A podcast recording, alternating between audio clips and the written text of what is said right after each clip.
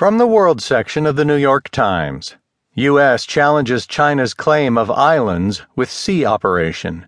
By Jane Perlez, with Emmarie Huetteman, who contributed reporting.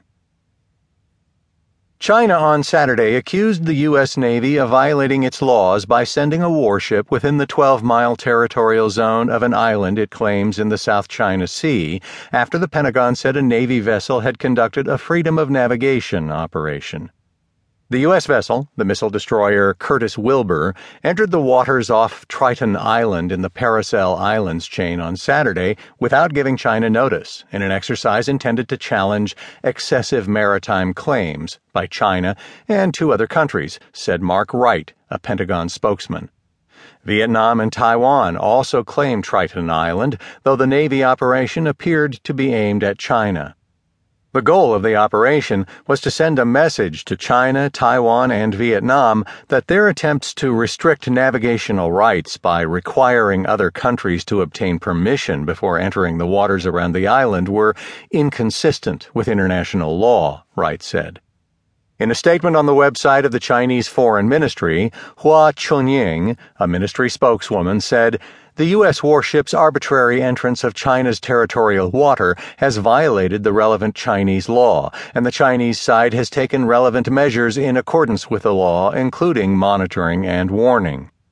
We urge the U.S. side to respect and abide by the relevant Chinese law and do more things that may contribute to the mutual trust between China and the U.S., as well as regional peace, the statement added.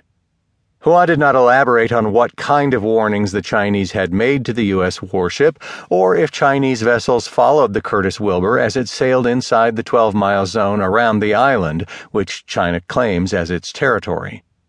In a harsher reaction, the Chinese Defense Ministry said a garrison on the island, as well as Navy ships and planes, had immediately identified the U.S. warship and warned it to leave. The statement said the U.S. operation was a severe violation of law, which undermined the peace, security, as well as the good order in the relevant waters. It called the operation highly unprofessional and irresponsible for the safety of soldiers for both sides.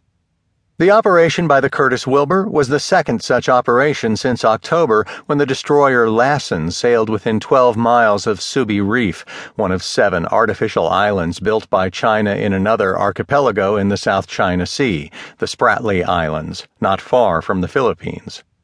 The Obama administration has warned Beijing that it would challenge China's claim that much of the South China Sea is its sovereign territory. The freedom of navigation operations are intended to show that the U.S. vessels can sail in international waters at any time they desire. During an appearance in Washington at the Center for Strategic and International Studies on Thursday, the commander of the U.S. Pacific Fleet, Admiral Harry B. Harris, Jr., said the Navy would conduct more freedom of navigation operations, but he gave no notice that the patrol by the Curtis Wilbur would come so soon. The United States has taken particular exception to China's enlargement of tiny atolls and reefs into larger islands equipped with military sized runways and the capacity to park fighter jets and berth naval ships. In the past 18 months, China had reclaimed more than 3,000 acres to build the artificial islands, compared with 215 acres of land reclaimed by Vietnam, Malaysia, the Philippines, and Taiwan in the past 40 years, Harris said during his talk at the center.